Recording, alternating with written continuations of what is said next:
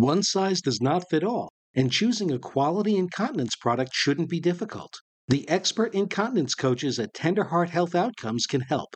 Tenderheart Health Outcomes is the nation's leading incontinence management provider, and they offer individualized care plans and superior products to help meet your specific incontinence needs. Let Tenderheart Health Outcomes take the guesswork out of managing your incontinence so you can get back to living. Call Tenderheart Health Outcomes today at 1 877 394 1860. That's 1 877 394 1860.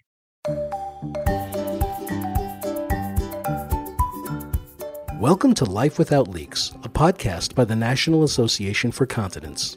NAFC is America's leading advocate for people with bladder and bowel conditions, with resources, connections to doctors, and a welcoming community of patients, physicians, and caregivers, all available at nafc.org.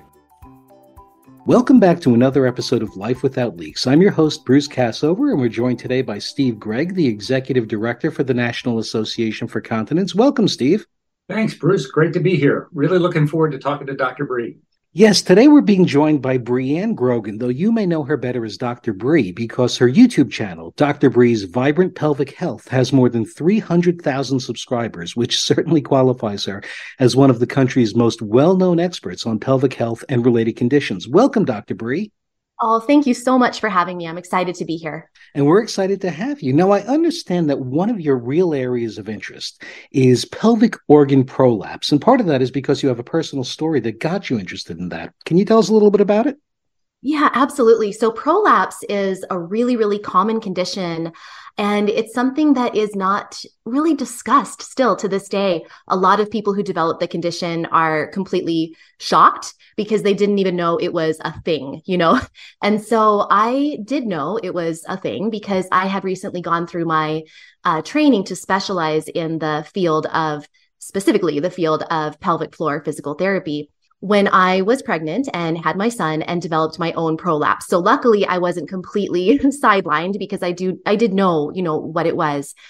However, when it happened, I was absolutely just like what is like I, I I can't believe this. I was so disappointed. I was so scared. I was like, oh no, I can't believe, you know, I can't believe this happened to me. I, I knew better. I shouldn't have done what I did, which was to go running at about oh, about three weeks postpartum. I was very early postpartum, and I went for a run. I was completely exhausted. I was addled, a new mother, and I just wanted to get back to my regular life. And so I, I went for a run, and less than a mile into the, the run, I felt a shift. I felt a drop. I felt a a change in my pelvic area.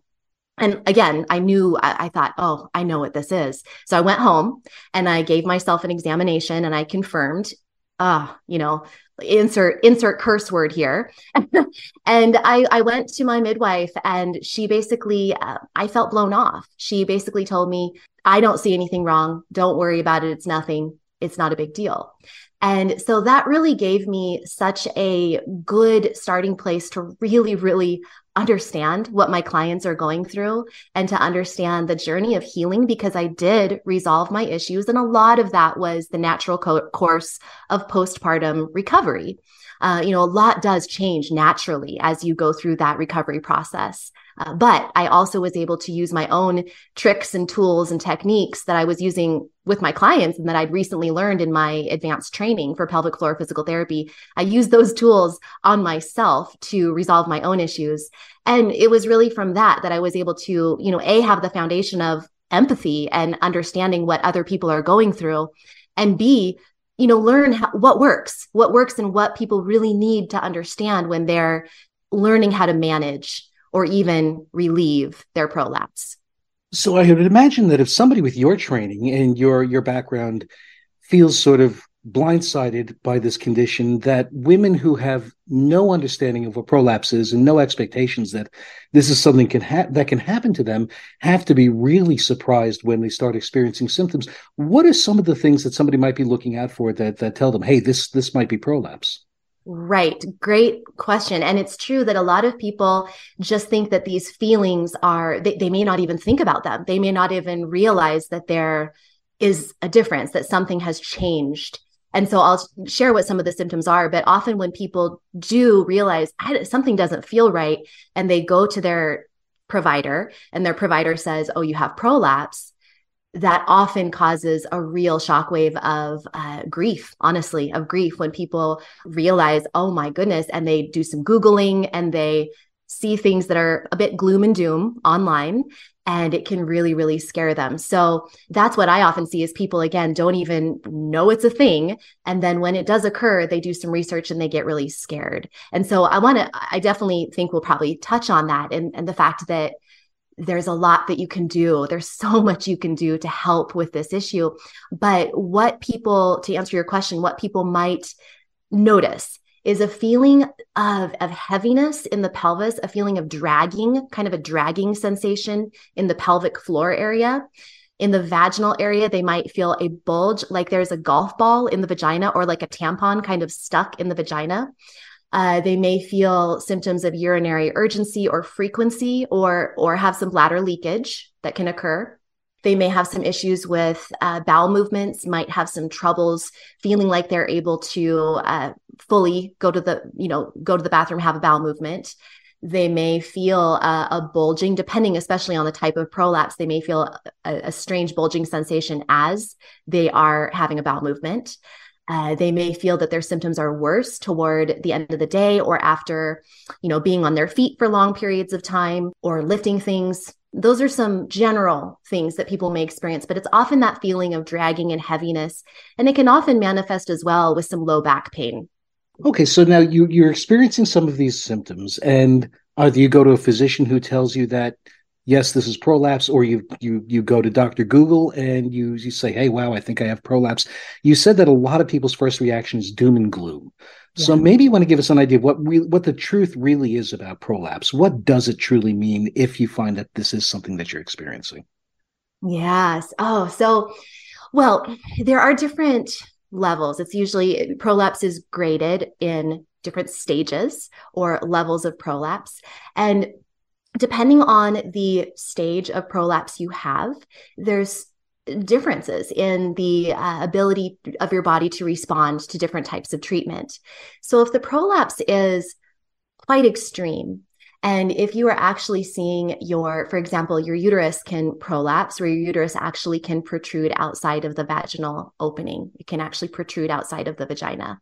Um, the the bladder can prolapse so that it's pressing into the front, the anterior vaginal wall. So the bladder is kind of falling into the vaginal wall and it can create a bit of a bulge.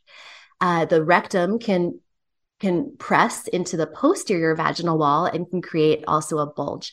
So depending on how much this how how big this bulge is and how advanced the prolapse is, in some cases it really is very important to you know look into different options and a lot of times surgery is posed as the only option but what I always want to really, really tell people is if the prolapse is, you know, there, if there is, if there is a bulge, if there is some of, of those feelings that I described earlier, but if it's more mild to moderate, then there's so much you can do conservatively. So, changing your lifestyle, certain lifestyle practices, and also certain exercises that can help re- reduce the symptoms, certainly, and even make the the prolapse less pronounced. I've had many, many people come to my work and do some of the practices that I teach, and their level of prolapse has actually reduced from, for example, a grade two to nothing that their physician or their midwife or their gynecologist can see. There's, they're like, I don't see prolapse anymore. So, what I want, what I would want people to know is that it's really important to get an examination. But if you hear that you have prolapse, your only option is surgery, then to look a little bit further because it really depends on the level of prolapse that you have. And some people just don't know, some providers just don't know that there are options out there that can help if the prolapse is more mild to moderate without surgery being uh, required. So if somebody goes to a physician and surgery is really the, the primary approach that the physician is recommending, mm-hmm. and they're not comfortable that that you know that they, that's what they should immediately be going for what do you recommend a patient does Well, I really have to advocate for my my career, my profession, which is pelvic floor physical therapy. I truly believe that this is such a wonderful a wonderful specialty of the world of physical therapy. And pelvic floor physical therapists are often someone you can go in, some states in the United States, you can go direct access directly to a pelvic floor physical therapist without a referral. But that's different in different states. And of course, your your insurance um, repayment depend you know they may not accept direct access to a pt but often you can get a referral to a pelvic floor physical therapist. So if there is that specialty available to somebody in you know in your area i highly recommend going to a pelvic floor pt because they can do a really thorough assessment that's really what we focus on is the conservative management of issues such as prolapse bladder leakage pelvic pain etc so we really know how to work with all levels of prolapse. And we can also give a, a reasonable evaluation ourselves of, yeah, this is to the point that I think pro, uh, surgery is your best option. However, we can also say, you know, let's try this first. Or at the very, you know, in the scenario that surgery truly is the best option, going to a pelvic floor physical therapist who has the time and specialty and skills to really understand what lifestyle practices you need to strengthen you and best prepare you for surgery is wonderful to have almost like a prehab, like a pre-surgery, you know, process of, of strengthening, of learning how to live what I call a lifted lifestyle, where you're man- learning how to manage your pressure because prolapse is largely an issue of pressure management. So you're learning how to, you know, various lifestyle techniques that are going to help you manage the pressure in your pelvic area so there's not a constant bearing down and a straining which so many people are unconsciously doing because the problem is if you do go through surgery but you have not learned these particular lifestyle tips and how to keep your body strong and use your core muscles effectively including your pelvic floor then you know what what you don't fix before surgery is going to follow you after surgery. And you won't have necessarily the best surgical outcomes because you're still going to have those issues that may have contributed to your prolapse in the first place. So i truly believe that for anybody going to a pelvic floor physical therapy is a really wonderful step whether or not surgery is indicated for you in the future you're talking specifically about prolapse following uh, childbirth postpartum but we have been to meetings and we have had discussions with people where prolapse doesn't occur, doesn't appear to occur till later in life. Mm-hmm. Um, can you address that a little bit more? Because those folks are really now confused as to what this is and or what the treatment options would be. Right. Yeah. So prolapse is often thought of as something that is just for, you know, women who've been pregnant. And granted, it is very common. In fact, one study that I was reading, uh, 46% of women who'd never been pregnant at their 36 week appointment before giving birth actually had some degree of prolapse. So it does often develop during pregnancy. And then of course after after delivery there's some prolapse uh, you know about 50% of women who've given birth have some degree of prolapse. And it does increase the risk does increase with each subsequent birth. And so it is often very associated with pregnancy and postpartum. But even women who've never been pregnant never given birth never delivered a baby can develop prolapse.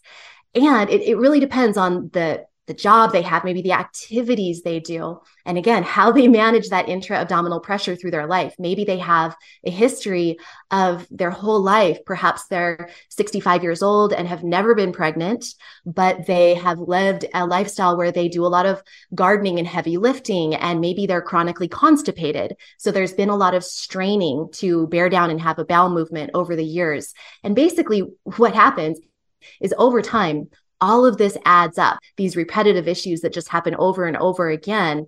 And then, especially as we get older, because prolapse does increase as women get older. And so, one thing that does occur is our hormones change. That changes our tissues and the integrity of our tissues and the strength of our tissues and the support tissues that hold all of your organs in place, in addition to, of course, the muscular changes that can occur as we get older. So, it's like this cumulative effect that can happen for women of honestly of any age, but especially as we get older, we see it more and more. So even if you've never been pregnant, it can absolutely occur. So it sounds to me like even though people may first hear about this condition and start to think all gloom and doom, that that really the prognosis is not nearly as dire and dark as they might think when they first hear it. Right, exactly. And so while this is a really common issue, I think you know it's statistically it's actually more common than incontinence, bladder leakage, uh, but it's rarely talked about. And so I think that can add to the fear and the gloom and doom, and also just the awareness of, oh my gosh, this happens to so many people, and maybe it's happening to me. But yes, there's a lot you can do to feel better absolutely naturally. And there's hope and there's help. Well, that's encouraging. And I want to thank you for sharing all of these insights. We really appreciate it. So thank you for being a part of this podcast, Dr. Bri. Thanks again for having me. Life Without Leaks has been brought to you by the National Association for Continence. Our music is Rainbows by Kevin MacLeod and can be found online at incompetech.com.